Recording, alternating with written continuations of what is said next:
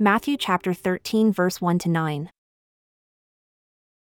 That same day Jesus went out of the house and sat by the lake. Such large crowds gathered around him that he got into a boat and sat in it, while all the people stood on the shore. Then he told them many things in parables, saying, A farmer went out to sow his seed. As he was scattering the seed, some fell along the path, and the birds came and ate it up. Some fell on rocky places, where it did not have much soil.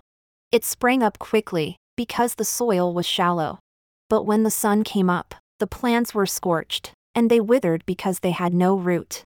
Other seed fell among thorns, which grew up and choked the plants. Still other seed fell on good soil, where it produced a crop, a hundred, sixty or thirty times what was sown. Whoever has ears, let them hear. Holy Spirit, lead us to think about and do things that please God. Help us to welcome, hear, and understand your message, and do what it asks. Amen. May God's word take root in your heart and may you grow as his child.